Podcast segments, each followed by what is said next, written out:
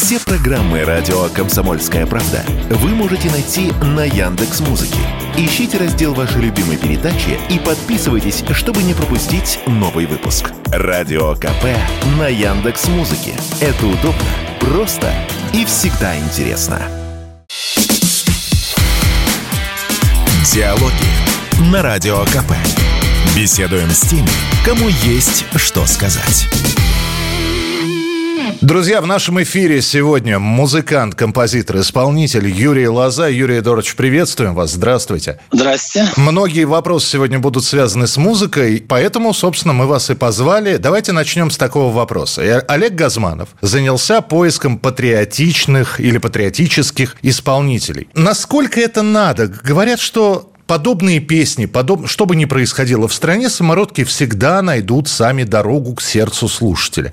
Или все-таки поиском надо заниматься? Вообще ничего они не найдут. Потому что пробиться совершенно нереально через медиасистему, которая замкнута сама на себя. Простой пример вам. На Грушинском фестивале, вот Александр Хинштейн писал, взяли и запретили патриотическую песню на основной сцене. Вроде барды, вроде должны выходить сейчас, но наоборот, патриотический подъем какой-то. А они взяли и запретили. Мало того, организаторы не пустили, они устроили такую, как он писал, устроили альтернативную сцену, маленькую, на которую никто, конечно, не пошел. Но кто пойдет на маленькую сцену, если на большое основное событие происходит? И на эту сцену запустили всех бардов. Так мало того, победителя вот этой вот бардовской программы не пустили потом в основную сетку, даже не дали ему спеть какую-то патриотическую песню. Девятый наш десантный батальон они должны должны были спеть из белорусского вокзала, да? И получается что? Что патриотическую песню даже вот на таких площадках невозможно пробить. Дайте дорогу. Безусловно, надо дать дорогу. Я написал песню «Ребята воюют» год назад. Она не попала ни в один эфир, никуда, никогда. Как будто никому ничего не надо. Хорошая песня.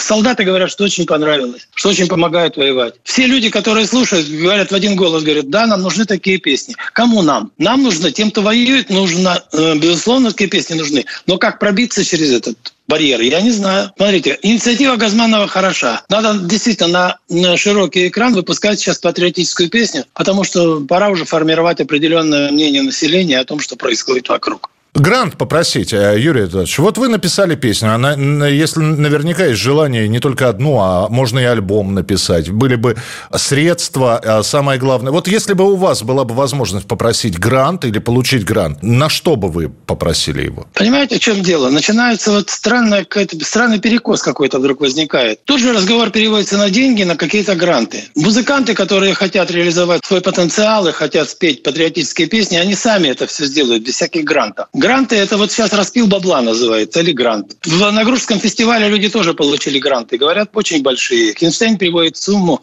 128 миллионов рублей. Они получили за, за то, что не пустили патриотов петь песни патриотические на Грушинском фестивале. Так что грант ничего не решает. Надо дать дорогу. А для этого надо медиасистему обязать или заставить просто крутить такую музыку, заставить э, говорить на эти темы. У нас, да, действительно ведутся долгие пересуды у Соловьева, там долгие там э, разговоры идут на Первом канале. Но поймите, что народ разговоры слушает тоже так относительно немного. Почему? Потому что они привыкают к этому разговору и перестают обращать на него внимание. Ну, как вещает все это бог-бог. А песни они слушают с большей охотой. Та же самая популярность шамана, о чем говорит. Вот его пропустили на этот экран, и сразу все стало на свои места. Оказывается, песни эти востребованы, оказывается, они нужны. И им надо только дать дорогу. А никаких грантов выделять для этого не нужно. Ну, вот вы говорите, пропустили. А кто его пропускал? Он участвовал и в «Голосе», и в каких-то других проектах. Где-то проходил, где-то не проходил. Просто люди, наверное, услышали, и, а может быть, просто вот эта вот песня «Я русский», да, она вот нашла отражение и, собственно, и стала популярностью шамана. И все. Популярность интернетная – это одно, а популярность, скажем, телевизионная – это совершенно другое. Шамана пропустили на телевидении, меня нет. Точно так же происходит с нашими авторами и исполнителями. Вот простой пример. Меня пригласили на Муз-ТВ в передачу какой-то сидеть и вещать от имени вечности, судить какие-то клипы, там, обсуждать. Я говорю, ребят, почему вы думаете, что обсуждать современную музыку я могу на полном основании ведь э, молодые люди не слышали моих песен, вы их никогда не крутили. Они говорят, а что вы хотите? Я ну вот я, пожалуйста, вот мой клип. Отправляем клип. Они говорят, клип замечательный, песня замечательная, но не наш формат. Я говорю, что такое ваш формат? Ну, как бы нашей молодежи это не понравится. Я говорю, ребят, опять же вопрос такой. Вы поставьте раз, два, три, а потом скажите, понравится или нет. Как вы можете судить о том, понравится или нет, если вы ни разу это не прокрутили и не поставили? Вот здесь та же самая ситуация. Каждый канал говорит, это не наш формат, и отказывается, отбрыкивается от этого всего. Так вот сказать им, что, ребята, давайте от, отставим в сторону все форматы. И сейчас у нас один формат. У нас сейчас общая задача, общие цели. И надо следовать вот этой дороге, по этому пути. И надо начинать уже потихонечку формировать патриотическое сознание населения. Ну, не знаю, Юрий Эдуардович, если я слушал Лазу, начиная там с 80-х, с примуса, да, то я заповедные места нашел в интернете, альбом, да, 20 года, нашел, послушал, какие-то песни себе в избранное положил. И мне не нужно для этого не переключать каналы, не искать по радио. Я захочу послушать Лазу, я найду его в интернете. Сейчас времена немножко другие. Хорошо, следующий вопрос, Юрий Ильич. Как реагировать на отмену русской культуры, которую начали отменять на Западе? Такое ощущение, что мы сейчас снова железный занавес. Ну, кто-то к нам приезжает, может быть, из дружественных стран, да, вот здесь, опять же, прекрасный концерт представителей Северной Кореи, даже спели несколько песен на русском языке, того же Шамана, кстати говоря, и Газманова. Но все, русских отменяют. И надо ли, опять же, на это реагировать, или будем вариться в своем собственном соку? А скажите, вот что мы можем поделать? Мы ничего не можем поделать, мы можем единственное, что сделать, это пожать плечами. Ну, они хотят жить без Рахманинова и без Чайковского, э, без Репина, без Сурикова. Ну, пускай живут.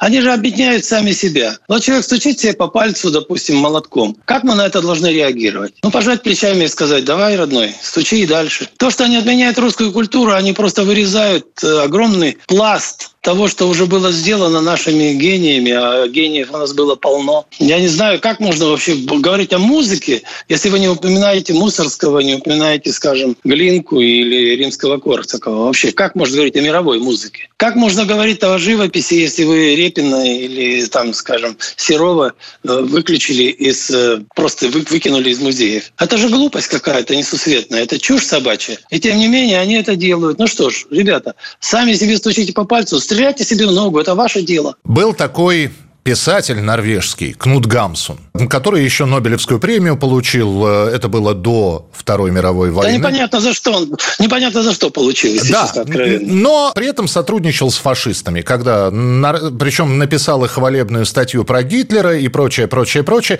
Когда, в общем, война закончилась, его простили. Осудили, конечно, сказали ай-яй-яй, в Норвегии его не печатали, но, тем не менее, все произведения, которые были до этого коллаборационные, коллаборационизма никто не отменял. И вот о чем я хотел спросить. Вот сейчас Гребенщиков, Пугачева, вот уехавший. Вот можно ли сейчас, например, по радио слушать Пугачеву? По, э, нет? по, по телевизору показывать старые номера Галкина, иноагента, иноагента Гребенщикова, слушать с теми самыми поездами в огне и прочее, прочее. Ну, смотрите, мы говорим о разных вещах. Шутка, повторенная дважды, глупость. Поэтому, когда вы собираетесь повторять шутки, ну, это неправильно. А вот если песни, песни сами по себе могут жить сколько угодно. Ведь смотрите, когда люди идут на концерт, на мой концерт, они идут для, для того, чтобы послушать свои любимые песни. Но представьте себе, что люди пойдут на концерт послушать свои любимые шутки, ну, это же глупость. Поэтому когда, а новые шутки, они всегда ждут, когда идут на такие концерты. И когда они ходили на концерты юмористов, они все равно ждали новых шуток. Они в коем случае не шли за тем, чтобы послушать старые. Так что это два разных совершенно вида деятельности, это, это два разных вида искусства. Поэтому песни крутить, конечно же, надо. Их никто не отменял. Мы же не отменяем, скажем. Маяковский написал там поэму Ленин.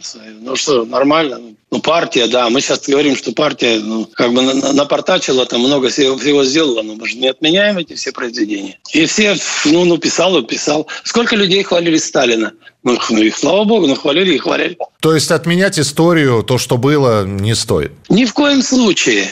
Если эта э, история никаким образом не вредит нашему сегодняшнему настоящему. Ведь поймите, что э, одно дело просто сохранять нейтралитет, другое дело говорить что-то или выступать против. Ну, люди промолчали и промолчали некоторые. Что их запрещать? Ну, уехали, уехали, пересидят, вернутся. Там пересидел, здесь пересидел, какая разница? Но если он действительно начал что-то говорить против, вот то, что он говорит сейчас, вот это транслировать не нужно. А если раньше он пел хорошие песни, ну, ну Макаревич уехал, уехал. Ну, я пью за дна за тех, кто в море, хорошая песня, до сих пор ее поют. И что она? Она стала от этого хуже, что от того, что он уехал? Нет. Песни остались хорошими, замечательными и несут никакой идеологической нагрузки. Так почему же их не слушать? А вы сами, Юрий Эдуардович, последний раз на Украине когда были и какой она вам запомнилась? Я в 15 году должен был, в 14 году должен был работать в Днепропетровск и Харьков.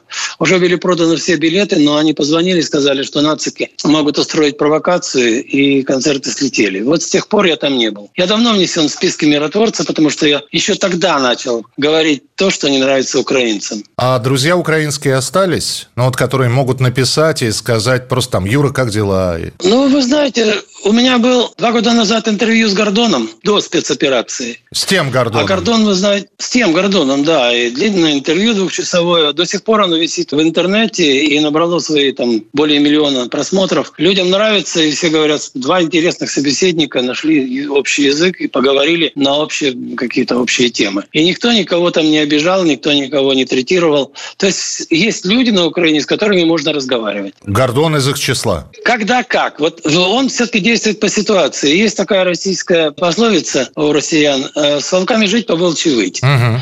И поэтому он сейчас обязан выйти по волчьи вот, вот в этот данный момент. Тогда он был более свободен и мог спокойно общаться с россиянами. У него полно интервью и с Кобзоном, он там и с Кончаловским, и с кем, с кем только не говорил, и ни, ни у кого это не вызывало никакого отторжения. Ну да, у иноагента Дмитрия Гордона фактически вся карьера построена на интервью с такими вот знаковыми фигурами русской, советской, постсоветской культуры. Друзья, сделаем небольшой перерыв и вернемся к разговору. Напомню, что у нас сегодня в гостях Юрий Лоза. Диалоги на Радио КП. Беседуем с теми, кому есть что сказать. Музыкант, композитор, автор, исполнитель Юрий Лоза у нас сегодня в эфире, и мы продолжаем с ним разговор. Еще, если я про Украину уже заговорил, Юрий Эдуардович, а вот про украинских друзей вот мы сказали, но это, Гордон скорее не друг, а приятель, а каких-то близких... Но он, нет, он, он не приятель, он просто... Мы с ним спокойно, нормально общались. Ну вот вы сейчас наблюдаете за тем, что происходит. Вы в курсе новостных событий. Как вы думаете, когда закончится специальная военная операция? Ну, как-то договориться договориться они все равно должны. Я не знаю сейчас, пока вот не могу себе даже сформулировать, как должна выглядеть наша победа. Что это должно вот как-то она не сформулирована никем сейчас. И мне не говорят о том, чего мы добиваемся окончательной цели. Когда-то нам была поставлена цель, как нам объявили, была поставлена цель денационализация Украины. Основная, главная. Но сейчас, по-моему, она уже снята и уже не говорят об этом. Я не знаю, честно, я не стратег, я не военный человек. Я вообще не комментирую боевые действия. Я всегда комментирую только то, в чем разбираюсь. В чем что знаю и то, в чем действительно у меня есть какой-то опыт. Так как я не за заканчивал военных заведений, я не, не знаю, как развиваются события. Во-вторых, я не знаю всей подноготной, всей подоплеки вот того, что происходит. Я не знаю вот этих внутренних течений, всевозможных подводных течений, которые там идут в политике. Поэтому судить они об этой спецоперации я не могу авторитетно. Но при этом слово «договариваться» вы сказали. Вы считаете, любой конфликт можно вот решить договоренностями? Каким-то образом можно, но я думаю, сейчас это нереально. Но в принципе, теоретически нам придется все равно в любом случае какой-то договор будет подписан когда-то. Как он будет выглядеть, я не знаю. Очень многие связывают какие-то события, которые происходят на Земле, с астрономическими явлениями. Например, перед развалом Советского Союза пролетала комета Галлея. И ну, у нас даже песня появилась на советской эстраде. «Комета Галлея, как чей-то привет, у нас во Вселенной есть тайный сосед». Галлея – это такая штука, которая пророчит, в общем, неприятности. И неприятность случилась, распался Советский Союз. Я знаю, что вы увлекаетесь астрономией. Дело в том, что она прилетает раз в 75 лет, и ага. что она каждый раз, каждый раз по прилету что-то там предсказывает, что ли. А смотрите, а смотрите, как совпало. Первый раз пролетела революция случилась, а второй раз пролетела Союз распался. Так что... Ну, что-нибудь, что-нибудь обязательно случится, когда она прилетит. То есть мы любое событие можем к этому делу притянуть. Если бы постоянно одно и то же происходило во время ее прилета, тогда мы могли говорить о том, что она как-то влияет. Но происходят разные вещи, которые мы притягиваем к этому событию. Астрономические явления не влияют на то, что происходит на Земле? Планеты в ряд, э, Персиды? Не могут влиять. Теоретически не могут влиять. Потому что по официальной версии они находятся очень далеко, а по версии альтернативщиков они закреплены как-то на куполе, и поэтому никаких, никакого влияния на наш организм не, не могут оказывать. А вы какой версии придерживаетесь? Ну, я давно придерживаюсь версии плоской Земли, созданной с кем-то, ну, с Богом в данный момент, создателем, как, как угодно вы его называете. Почему? Потому что я э, снял на эту тему несколько роликов, и сейчас вот опять новый выложу. Я э, учился на геофаке в Казахстане, в Алмате. Прослушал курс геофизики, геодезии. Я сам занимался, э, ну, то есть тянул воду в Талгар и как-то успел понять, что вода не, загиб, не загибается, но ни в, как, ни в коем разе просто. Она не может огибать землю так, как нам это рассказывают, потому что это противоречит всем свойствам воды противоречит всем законам, связанным с водой. Вот. И потом, когда я начал заниматься этой темой, я занимаюсь уже лет 40, наверное, последних, я все-таки перечитал много разной литературы, пересмотрел много разных роликов. И могу сейчас сказать, да, что я полностью убежден, что та версия, которую нам представляют сейчас о шарообразной Земле, она неверна. Но как, но как устроено на самом деле, я тоже не могу сказать. Э, э, э, почему? Потому что нет никаких данных. Нам не, не дают узнать ничего. Я бы съездил на край Земли, но туда не дают поехать, потому что э, все исследования и все путешествия туда запрещены международной конвенцией. Я к Антарктиде не могу добраться просто теоретически. Точно так же нам не дают, не дают понять, не дают исследовать э, кос, то, то, что мы называем космосом, то пространство под куполом. Почему? Потому что это тоже все запретная тема. То есть, а, а вот если бы вам, как Юлия Пересильд, которая летала в космос, ну, я ну, все-таки она, она летала, и, ну, мы видели. Я уж не знаю, как вы к этому или относитесь. Не, или не летал. Или, или не, не летал. Или не летал. Но тем не менее. Я... Или вам сняли это. Вы посмотрите, дело в том, что никто же не отрицает, что Гагаринская поехали или Королевская даю старт, сняты потом в студии. Это даже не, не, не отрицается вообще никем и никак. Так поэтому, ребят, подождите секундочку, так было это или не было? Мы можем судить только по тем кадрам, которые нам показывают. Очень многие в этом сомневаются, очень многие снимают какое-то альтернативное видео, в котором ну, на пальцах объясняется, что этого, это то или другое просто теоретически не было возможно. Если вам предложат полететь, вы согласитесь? Куда? Ну вот куда-то, под купол, скажем так. Если... Ну я, я летал на большом, я все-таки летал на, на частном самолете на высоте где-то 15 километров. Я могу сказать, что выше там, наверное, ничего нет. Там заканчивается притяжение, и поэтому там можно, наверное, летать совершенно спокойно на чем угодно. А об этом нам говорят еще такие явления, как падающие с неба предметы. Когда за пределы гравитации выбрасывается каким-то образом какие-то предметы, будь то рыба, лягушки вот падали, там что только не падало с небес. Они начинают парить там в безвоздушном пространстве в этом. Вот. Летят, летят, летят потихонечку, потихонечку все-таки в каком-то момент, через 200-300 километров их, притяжение Земли, наша гравитация все-таки опускает на Землю. То есть, наверное, вот так и устроена вся эта наша космонавтика. Люди вылетают туда за пределы этой гравитации и там спокойненько крутятся я так э, предложил, если, если будет предложение полететь или нет, хотя, с другой стороны, э, э, извините, Юрий Эдуардович, а в следующем году юбилей, да, может быть, уже... Это, это я сейчас на возраст намекаю. Может быть, не для полетов уже эта вся история. Будет ли широко отмечаться юбилей Юрия Лозы? Но ну, все-таки красивая дата. Ну, нет, я думаю, не будет по одной простой причине. Потому что, вы понимаете, это все цифры. Цифры понятия относительные. Люди иногда выглядят в 40 на 70, а иногда в 70 на 40. И как, как тогда относиться к этим цифрам? Они, в общем-то, живут сами по себе. Внутреннее состояние человека, вот оно и говорит о том, как он себя, насколько он выглядит, насколько он чувствует. Некоторые в 70 лет готовы там прыгать, бегать, скакать. Э, я вот видел некоторые ролики альтернативные, тоже выкладывают сейчас люди, где после 60 человек там совершает такие кульбиты. Э, тот же самый Стинг говорил, что когда он занялся йогой, то у него резко изменилось вообще отношение к себе и к своему телу. И он говорил, что я после 60 могу делать со своим телом то, чего не мог в 20.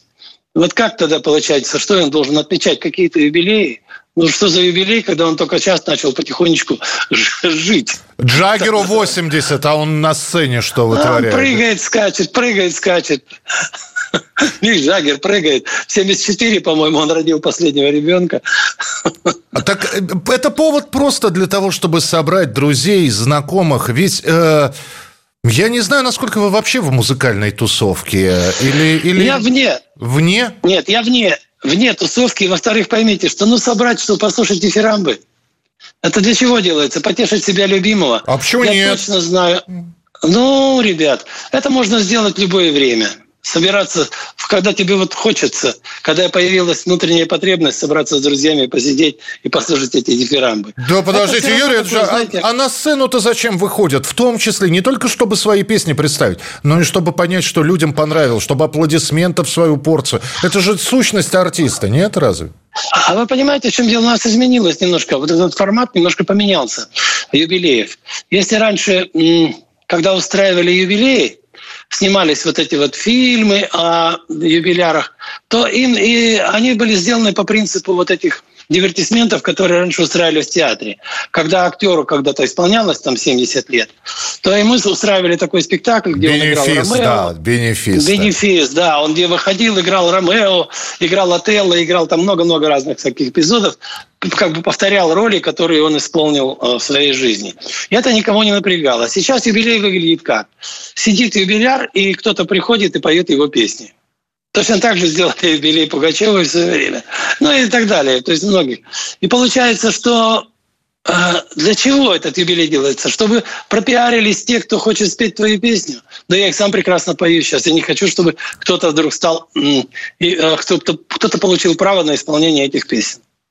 А спеть чужую песню когда-нибудь хотелось? Вот что-нибудь вы услышали такое и подумали, а я бы, я бы это спел. Как, какая же Да у меня, у меня на, на моем канале, по-моему, три или четыре песни чужих. Ну, скажем, «Темная ночь», э, «Путь наш пролег», вот две военные песни я недавно сделал. Я делаю чужие песни но по, по необходимости или по какому-то супер как бы, желанию. Дело в том, что все-таки есть э, авторы этих песен, и есть первые исполнители. Люди привыкают к этому исполнению. Если вы даже споете сейчас лучше, чем Бернес, в 10 раз вас все равно упрекнут и скажут, ну что же вы там такую замечательную песню испортили. Это мы все уже проходили. Хотя Бернес, в общем-то, не был вокалистом, и никто его вокалистом никогда не признавал. Но, тем не менее, вот он спел первый этот, мне кажется, порой, что солдаты э, с кровавых не пришедшие полей. Если сейчас я возьму и спою эту песню, мне, конечно же, скажут, зачем ты испортил ее. Еще один небольшой перерыв, после которого продолжится наша передача. Напомню, гость программы Юрий Лоза. Диалоги на Радио КП. Беседуем с теми, кому есть что сказать.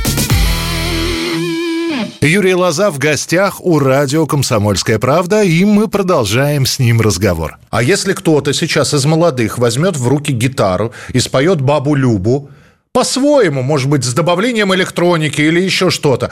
И скажет, ребята, а это кавер, это кавер на лазу. И все скажут, да ладно, и пойдут слушать оригинал. Это же так работает. Не знаю, не хочу. Дело в том, что потом для того, чтобы послушать Бабу Любу, нужно будет приглашать этого артиста, а не приглашать лазу. Уже можно будет так делать. Вот смотрите, весь пугачевский репертуар сейчас перепели все другие. И никто не вспоминает о том, что эти песни когда-то пела Алла Борисовна, и никто не пытается услышать эти песни в ее исполнении. Вам куда уходит детство, вам спокойно споют там девчонки, а так же, как все вам споет о студию. Ну, в принципе, сама песня уже стала жить своей жизнью в, отли, в отрыве от этого а, исполнителя первого, от той самой Пугачевой. Ну, я могу Пугачевой на диске послушать, потому что, чтобы послушать ее вживую, мне придется ехать в Израиль. А мне это не очень хочется. А, кстати... Но она не поет. Подождите, да. ну давайте начнем вот с чего. Пугачева еще и не поет 15 лет. Она тут давно как бы завершила свою певческую карьеру. Да, медийная карьера продолжается, а певческая это закончилась. Поэтому мы говорим вот о чем. Мирей Матье до сих пор поет. Хотя она ровесница, может, даже постарше Пугачевой. Пугачева нет. Просто разные люди по-разному выстроили свою жизнь, по-разному относились к своему голосу. Только и всего. А я продолжаю петь те же самые песни в тех же самых тональностях. Так зачем мне искать кого-то другого исполнителя? Все равно бабу Любу, так как я тогда спел, никто не споет больше вообще. А скуднело ли земля русская с, с а, отъездом той же самой Пугачевой, Макаревич, Земфира, Монеточка? Вы слышали? Слышали? есть же, послов... есть же русские пословицы, которые объясняют все на свете. Так. Вся, философ... Вся философия в русских пословицах. Свято место пусто не бывает. Посмотрите, обязательно народ уже давным-давно ответил на этот вопрос. Всяк сверчок, Все... знай, знай свой шесток. Это другое, это другое. Вот свято место, значит, она говорит о чем? Что не будет пустот у нас в медиасистеме. Они обязательно будут кем-то заполнены. И причем очень быстро, практически моментально. Есть еще одно такое отряд не заметил потери бойца. Есть такая песня, да. да. Это классе. А есть, где родился, там и пригодился, например. Ну да, но э, это опять же в другую сторону. А вот отряд не заметил потери бойца, это очень точно. А, ну хорошо, а вот, вот такие вот, ну, опять же, для э, вас, молодые исполнительницы, как Земфира, Монеточка, вы вообще слышали их творчество? Ведь безумно Я популярны были у молодежи. Я пытался, не смог. А, не смогли Земфиру или не, не смогли? Смог, не, смог, не смог дослушать ни разу. Монеточку тоже, да? Да, господи, а зачем мне это слушать? Вы понимаете, как сказал однажды Владимир Цыбин, э, большой русский поэт, к сожалению, уже ушедший от нас. Он сказал, что мир переполнен шедеврами. Зачем слушать всякую посредственную, загружать мозг посредственной информацией? Ну, чтобы понимать, наверное, что происходит-то в мире. Я, я здесь приготовил вопрос, кто талантливая, монеточка, Земфира или инстасамка, и понимаю, что для вас это в большинстве сейчас набор слов прозвучал, да? Поймите, профессионалу достаточно первых трех, трех аккордов и первых десяти слов. Я написал книгу «Научу писать хиты» о том, как сочиняется песенный текст. Сколько времени мне, как профессионалу, нужно понять качество э, текста? Ну, как правило, первое, там, по первому куплету я уже все понял. Юрий Эдуардович, тогда объясните. Вот вы говорите все время с профессиональной точки зрения. А откуда же безумная популярность у этих э, мало поющих, вернее, профессионально поющих, вот, бывших блогеров, да, Люди смотрят то, что им показывают. Если вы будете с утра до ночи крутить этих блогеров, то они будут популярны. И у них получится... Посмотрите еще один интересный момент. Вот блогеры. Она набрала миллион подписчиков, скажем. Каким образом набрала, никто не знает. Никто не знает, как это все было сделано, за счет каких технологий. Но у нее остальные приходят посмотреть, как вот это вот, например, ничего из себя не представляющее существо набрало такое количество подписчиков. Они пытаются понять, приходят для того, чтобы понять, как, как повторить ее успех или его успех. Вот идет какая цепная реакция еще. Так что если э, мне говорили о том, что первые там 100 тысяч подписчиков или 100 тысяч лайков покупаются, да. А потом дальше уже пошла, пошла, пошла подкрутка, раскрутка, и все приходят посмотреть, где, где, как это получилось так. И еще один момент интересный. Вот, скажем, однажды какая-то группа, которая сейчас уехала, Lit, Lit, Little Big. Big, не помню. Да, да. А, новая песня, там она за три часа, там 26 миллионов просмотров. Я говорю, ребят, подождите, у нас столько нет людей, смотрящих этот интернет. Я примерно знаю статистику, я все-таки закончил экономико-статистический институт, и знаю, что такое количество просмотров теоретически невозможно за такое короткое время. Просто теоретически невозможно. Но оно же есть. Значит, это просто подставленные циферки такие. Но народ идет именно посмотреть, что это за цифры такие, почему они такие. И начинается вот эта самая цветная реакция. А потом за этого человека начинают цепляться. И мы все понимаем, что вот постоянно видим на экране э, человека, который укладывается в определение пирожок ни с чем. Ну, никто, просто, просто никто, вот ну ноль. Ну, как человек, который делал в своей жизни тынь, тынь, тынь, чик-чик, допустим, может стать вдруг ни с того ни с сего медийной звездой. Это может делать каждый. Это никаким образом не относится к искусству. Вообще, все, что может делать каждый, искусством называться не может. Просто Юрий вот, поэтому... Эдуардович сейчас показал, э, для тех, кто слушает, а не, не смотрит э, нашу видеотрансляцию, он показал танец скибиди, да, от, от группы Little Серьезно? Big. Да, это вот Серьезно? скибиди уап папа, скибиди уап пап. Ну вот, вот, и все. И это же каким-то образом на подкорку записалось. Ну вот смотрите, еще один момент. Когда мне говорят, что вот тот рэп-музыка, допустим. Рэп, Но рэп, рэп могут читать все. Вы зайдите в класс сейчас и спросите в, в любом, ну, там, с, начиная с восьмого и кончая там одиннадцатым. Скажите, кто может прочесть рэп? Вам скажут все. А теперь спросите то же самое, в тех же самых классах. Кто может сыграть какое-нибудь произведение на каком-нибудь инструменте? Ну, там эти черни на пианино, допустим, или какую-то пьеску на гитаре. Выяснится никто практически никто. То есть у нас сейчас переориентировалась молодежь, и если, скажем, в мое время гитара просто ходила по кругу, потому что все умели играть на гитаре, то сегодня все умеют читать рэп. Поэтому рэп не может теоретически считаться никаким искусством, потому что каждый может повторить это элементарно. Включить эти биты, которые спокойно можно скачать в интернете в любом количестве, создать из них какую-то там ритмическую цепочку и начинать на нее болтать. Все. Ну, мелодекламация это тоже. Да ладно вам болтать, это ерунда. Болтать может каждый. Теперь еще один момент. Э, танец, допустим. Когда мне говорят, что тверк – это танец, ну, подождите секундочку. Кто, спросите в тех же самых классах или всех девочек, кто умеет танцевать тверк? Все. Спросите, кто может там пасадобль танцевать или минуэт? Никто. Вот и получается, что, опять же, вот это вот э, сегодня то, что выдается за искусство, искусством не является. Это просто раскрученная, распиаренная какая-то фигня.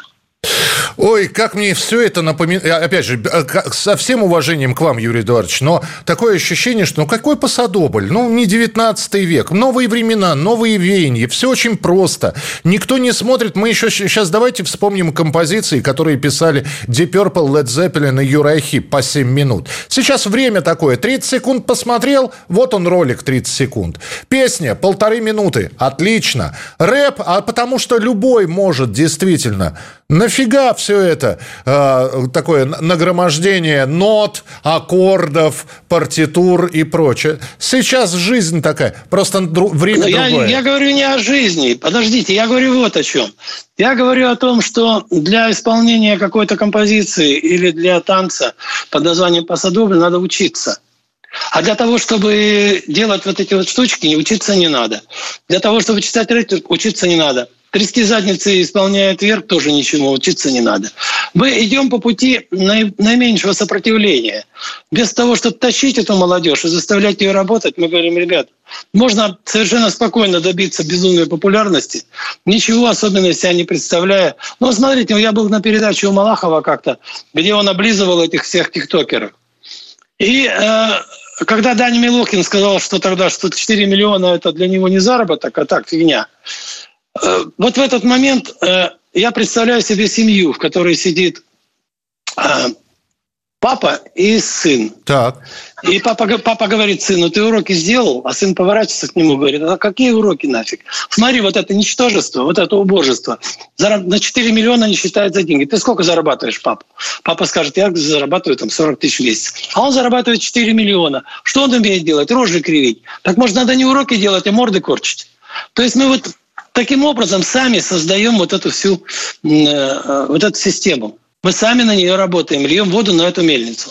То есть, если бы у того же шамана, у Ярослава Дронова за плечами не было бы гнесинки, а голос был просто от природы такой, это было бы неправильно. А вот так вот он вроде с академическим образованием, это надо уметь, поэтому вот он и популярен. Я правильно понимаю? Я понимаю, что не меньшей популярностью обладают некоторые блогеры, которые ничего из себя не представляют которые сейчас в каждой дырке и в каждом этом.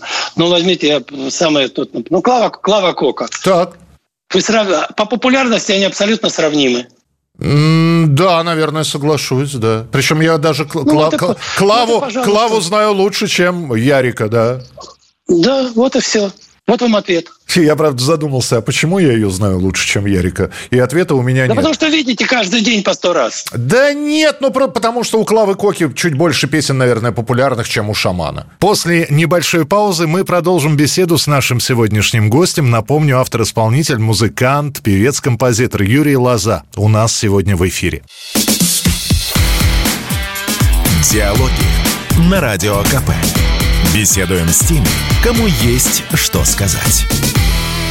Музыкант, композитор, автор-исполнитель Юрий Лоза у нас сегодня в эфире, и мы продолжаем с ним разговор. Надо ли уехавших артистов каким-либо эпитетом называть. Маркировать. Уехали и уехали. У, ну вот, вот я не знаю, там, э, если мы говорим там о, о каком-то, о Little Big, да, у, предатели, например, вы за такие ярлыки или против? Уехал и уехал. Вы понимаете, для артиста самое страшное э, наказание – это забвение. Если мы перестанем упоминать это название и перестанем о них говорить, то это для них самое страшное наказание. Уехал и забыли. Мы когда-то говорили с э, Аркадием Вайнером, мы были с ним так, ну, знакомы, скажем, на, на дружеской ноге он был у меня дома, я была у него дома. Вот, он был в комиссии по помилованию, занимался очень плотно вот этими всеми делами. Вот он сказал, что вот э, пословица «на миру и смерть красна», она работает в полном мере. Э, серийные убийцы или, скажем, преступники, которых публично казнили, они не то что не сокращали преступность, а создавали подражателей. Люди готовы были ради популярности пойти на смерть. Вы понимаете, о чем я говорю сейчас? Так вот, я тогда ему еще предложил, а что если действительно не упоминать о преступниках после того, как выяснилось, что они преступники? Вот арестовали человека там, поймали. В этот момент уже никто не говорит его ни о фамилии, ничего. Ему присваивается номер, и он перестает, как бы вычеркивается из числа живущих людей. Я думаю, думаю, это было бы самым страшным наказанием, и это резко бы сократило преступность, как мне кажется. Также и с популярностью артистов. Если о нем перестать говорить, то для него это, наверное, будет самым страшным, самым большим наказанием, какое только можно придумать. То есть уехавший артист номер 33 94 да, уех, уехал, уехавший номер 5. Все. Все и, и думайте, о ком там говорится. К хулиганистым, да, да, к хулиганистым текстам, Юрий Эдуардович, как относитесь? Я имею в виду, что сейчас во многих текстах ненормативная лексика. Может ли Лоза написать песню с матом? Я думаю, что может. А, только не нужно это, скорее всего, ни Лозе, ни его поклонникам. Но то, что сейчас пишутся многие тексты с ненормативной лексикой и с хулиганскими текстами. Екатерина Мизулина и Лига безопасного интернета сейчас часто выступают выступают против современных артистов и про нездоровый образ жизни, и, значит, э, тексты слишком хулиганские. Должны ли такие, как Мизулина, вмешиваться в творчество музыкантов? Давайте так, по-другому немножко поставим вопрос. Скетч-шоу, английская, по-моему, программа такая шла, с которой потом шесть кадров наши слизнули. Угу. Вот. У них там был один очень хороший ролик, сюжетец. Когда сидит группа, ну, знаете, как анонимные алкоголики, которые собираются в кучу. И там сидят люди, значит, разные. Один говорит, вот у меня такая мания, я там хожу по ночам и могу кого-то убить. Второй говорит, а я никогда слышу какие-то какие слова, которые мне не нравятся, я тоже скипаю, я не могу собой управлять, могу зарезать и так далее. В общем, какая-то такая большая компания маньяков, готовых на убийство.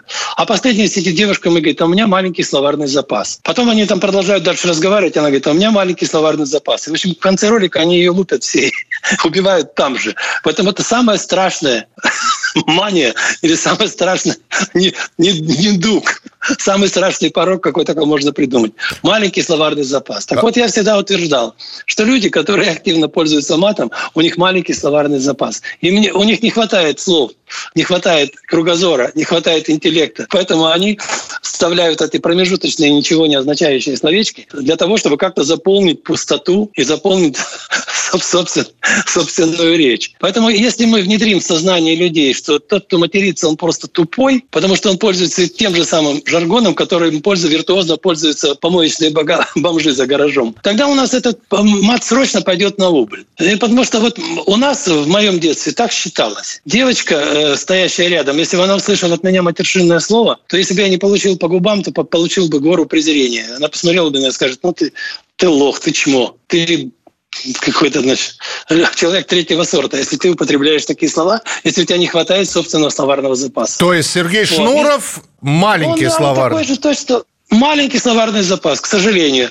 Это отметил Познер, когда он с ним вышел на прямой разговор. Он потом сказал, что я был крайне разочарован этим разговором, потому что, оказывается, за этим матом, кроме матов, его ничего нет. Это Познер, это не Лоза, пожалуйста. Не надо мне приписывать. Нет, нет, нет, пожалуйста, все. Это цитата от Владимира Владимировича была, да, от Познера. Кстати, интервью с, э, со Шнуром можно посмотреть, на Ютьюбе оно тоже есть. Скажите, пожалуйста, Юрий Эдуардович, а вас запрещали в Советском Союзе? И за, Еще как. И за что? А за то, что я не пел патриотику. У нас же каждый, кто там крутился на верхах, он обязан был следовать каким-то определенной линии партии, он должен был как-то поддерживать. А Бодзинского запрещали, потому что не пел таких песен. Да мало ли кого запрещали. И вот, вот видите, э... да, мы начинали с того, что Газманов собирает сейчас, пытается найти патриотических исполнителей, и мы сказали, что они нужны, а вы патриотику не пели, потому что просто вам казалось, что ну, я так, я Лозай, Лозай не должен петь патриотических песен? Или? А тогда это и не надо было для меня допустим, почему это было не нужно?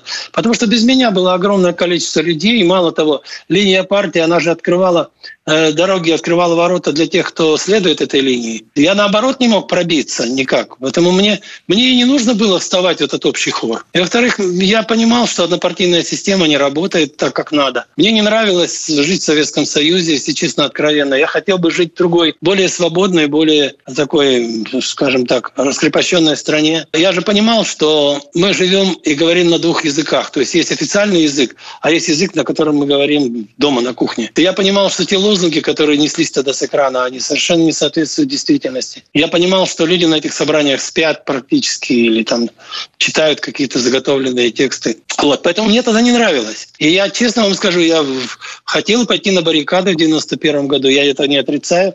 Я не пошел, потому что как бы посчитал, что без меня кто-то, кто-то должен это все совершить. И мне позвонил мой э, директор тогдашний, Лешка, говорит, Юр, ну вот сейчас пойдешь ты на баррикаде, переедут тебя танком. Кто будет хорошие песни писать? Этот довод меня убедил. А вот сейчас времена не поменялись, ведь сколько их, кто говорит правильные вещи, а думает по-другому. Кто на кухне, ну, я не знаю, сейчас остались кухонные разговоры. Сейчас, скорее всего, публичные и интернет-разговоры. В интернете совершенно по-другому говорит. Ну, что поменялось-то? Все что же самое. Да ничего, Или... ничего, не, ничего не поменялось. Все то же самое. Очень многие говорят то, что нужно говорить. Но я вот э, пытаюсь как-то все-таки жить в едином каком-то образе. Я один и тот же и в быту, и на сцене, и на трибуне. Поэтому мне сложнее гораздо, потому что я не принадлежу никакому клану. Меня никуда не зовут. Они знают, что я достаточно критично отношусь вообще к любым, к любым, скажем, четко обозначенным течениям. Я не рокер, я не джазмен и так далее. Я не либерал в полной мере, но и в то же время не антисоветчик и не... Э, и не государственник. Так. И не государственник, да. Я не, не Лао Цзи и не Конфуций. То есть вот такое что-то. Есть такой исполнитель, лидер группы «Психея» Дмитрий Феопорубов. Его называют лозой своего поколения, потому что он тоже постоянно критикует коллег по музыкальному цеху. А не огорчает вас, что ваше имя уже стало нарицательным, что вот такое сравнение, да? Что вот есть настоящий Юрий Лоза, а это вот а, лоза для сорокалетних, скажем так. Меня знаете, что раздражает? Люди, которые утверждают, что я всех критикую, они просто не читали моих заметок. У меня критических заметок от силы там пятая часть. В основном я хвалю. Хвалю то, что мне нравится. И это очень много. А насчет критики. Однажды я повторил слова Майкла Джексона по отношению к Мику Джаггеру.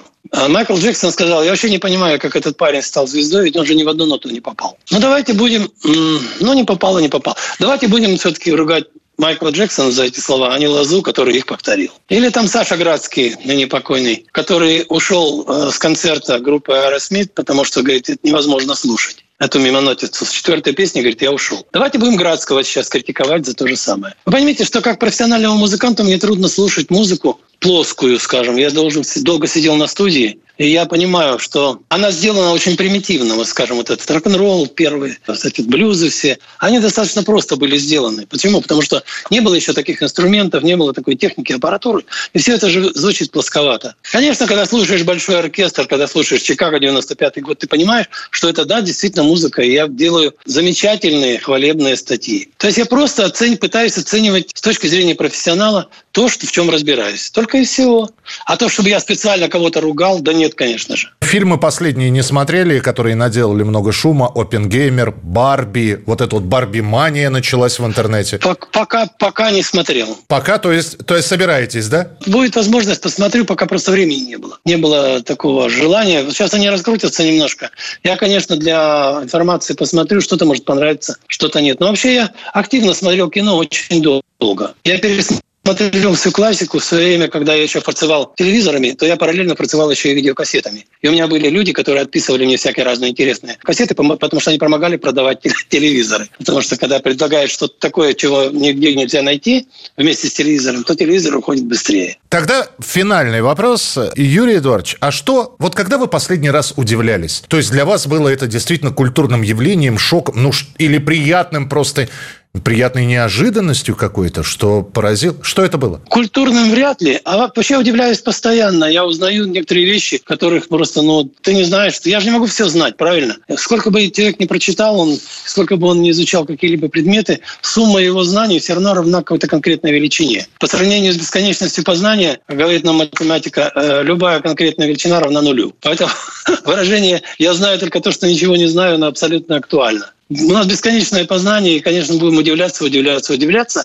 если будем продолжать набираться знаний. Спасибо большое, что были сегодня с нами в эфире. Э, Юрий Лоза на радио «Комсомольская правда». Юрий Эдуардович, крепчайшего здоровья, новых песен. Кстати, мы надеемся, что новые песни и новый альбом-то появятся, будут? Да появится, скажут, скоро выйдет винил новый, новый альбом на виниле, а там дальше посмотрим, что с ним делать. Ну как что, в интернет? В интернет? Ну, в интернет, наверное, наверное, выложим в интернет, конечно же. То есть это в этом году ждать? Ну, обещали в этом. Значит, значит, будем обязательно еще встречаться в эфире. Спасибо вам большое и до новых встреч. Диалоги на Радио КП. Беседуем с теми, кому есть что сказать.